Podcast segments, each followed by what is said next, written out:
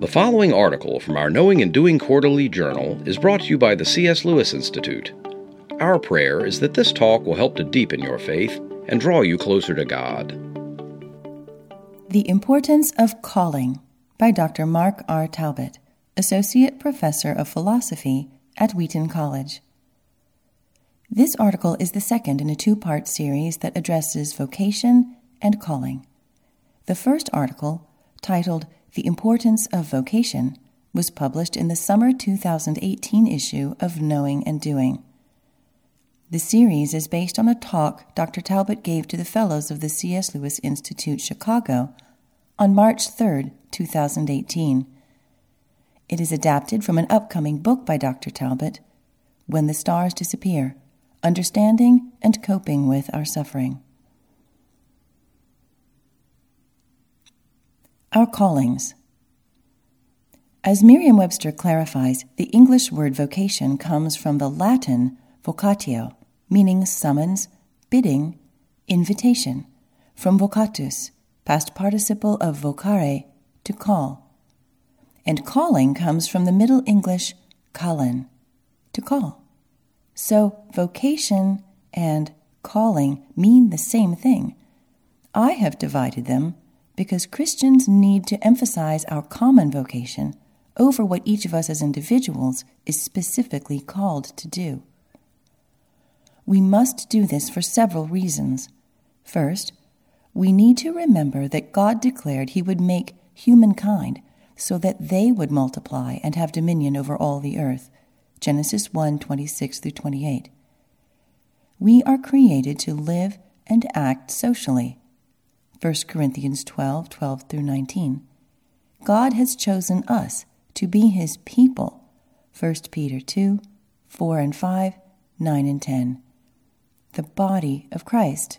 Romans 12 4 through 5, 1 Corinthians 12 27. The Lord promised to make Abraham a great nation, through whom all the nations of the earth would be blessed. Genesis 18 18 and 22 18. Now he is working through Christ to redeem an obedient people who serve him and thus fulfill his promise to Abraham. 1 Peter 2:16 and Galatians 3:8. Redeemed humanity is to exercise dominion over creation and thus bring him glory. This is our common Christian vocation that we are to pursue together. All individual callings are subordinate to this. Secondly, if we initially ask, What am I to do? instead of What are we to do? the full social and vocational context of all our activities tends to be eclipsed. From our redemption onwards, we are to spend our lives no longer chasing our own desires, but eager to do God's will. 1 Peter 4, verse 2, 1 Corinthians 6, 19 through 20 we are to view our individual callings as gifts that enable us as God's people to fulfill our common vocation of glorifying Him and serving each other. 1 Corinthians 10:31, 1 Peter 4:10 through 12, Romans 12:4 through 8. Third, to view our individual callings within the context of the fulfillment of our common human vocation dignifies even the most mundane tasks. As societies develop, the tasks to which their members may be called proliferate. Our society requires not only doctors and lawyers, but also trash collectors, caregivers, and cashiers. Individual Christians may be called to help fulfill our common vocation by means of fulfilling any of these tasks. Secular society considers the professions to represent life's higher estates or stations, but Christians should not. 1 Corinthians 12 12 through 20. Any calling that cares for God's creation can be appropriate for a Christian. A believer could be called to any of them, depending on the person's circumstances, gifts, and time of life. 1 Corinthians 7, verse 17. We need sanitation workers, personal care aides, and farm laborers as much as we need educators and airline pilots. no matter what our estate or station, if we do God's will from our hearts, always working with a good will as to the Lord and not as to man, then we can know that whatever good we do, this we will receive back from the Lord. Ephesians 6, verses 6 through 8.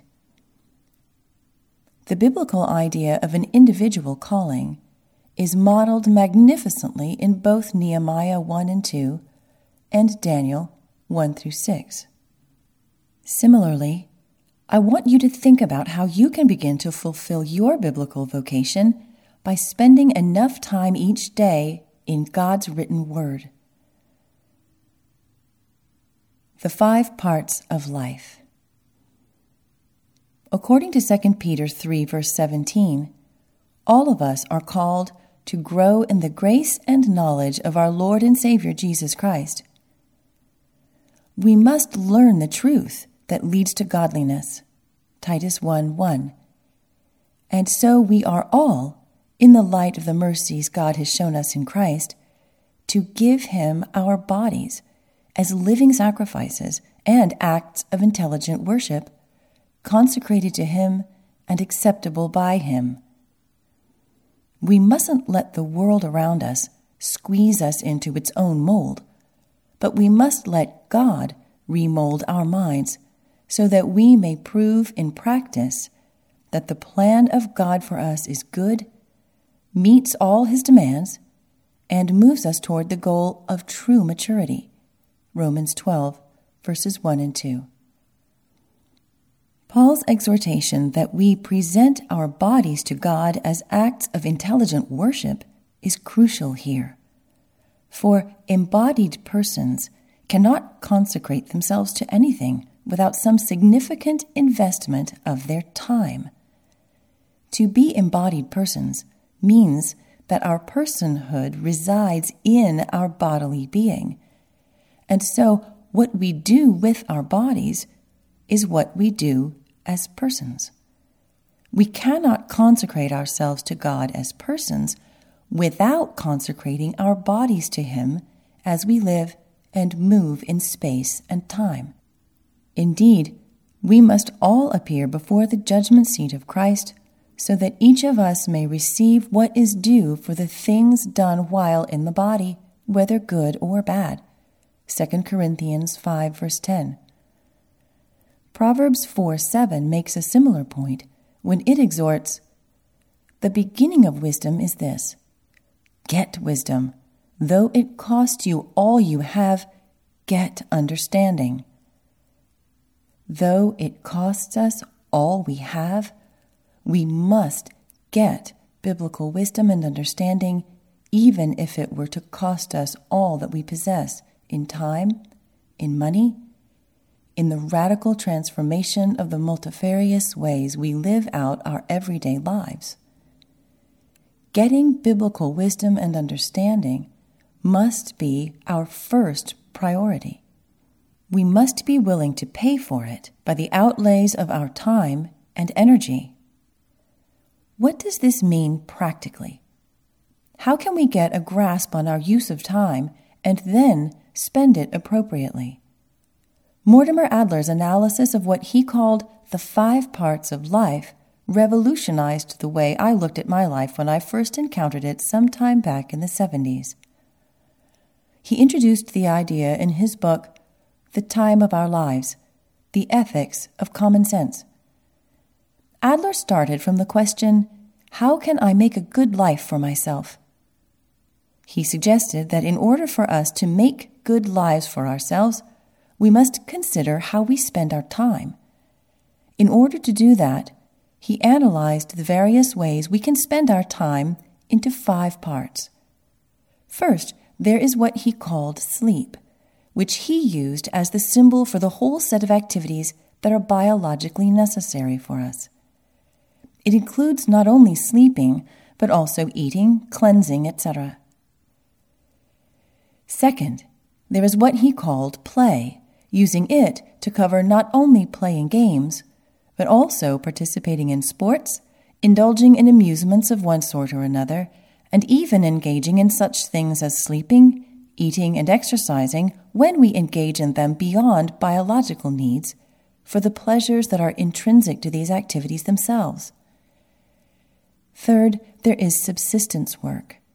Whatever work we may have to do to keep a roof over our heads, clothes on our bodies, and food on our tables.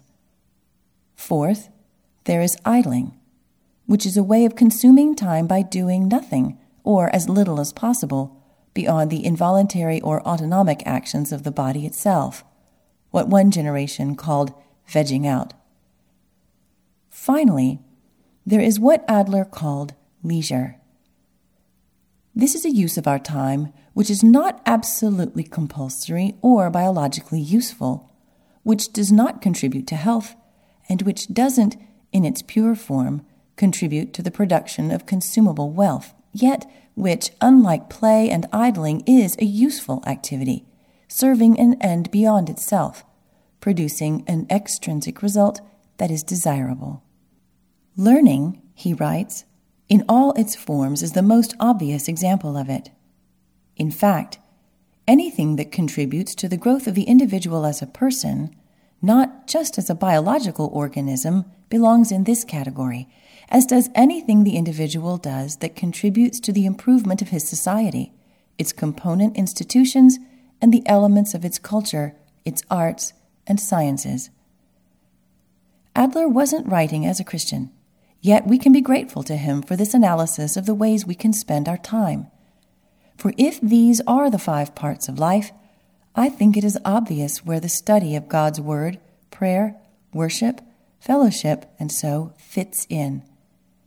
The activities we must engage in so that God may remold our minds are leisure time activities. And so I leave you with an observation and a challenge. There are 168 hours in a week. Let's assume that about 68 of them are spent in the biologically necessary activities Adler calls sleep. The remaining 100 hours can be divided among the other four kinds of activities. We all need to spend some time doing each. For example, idling and play are important.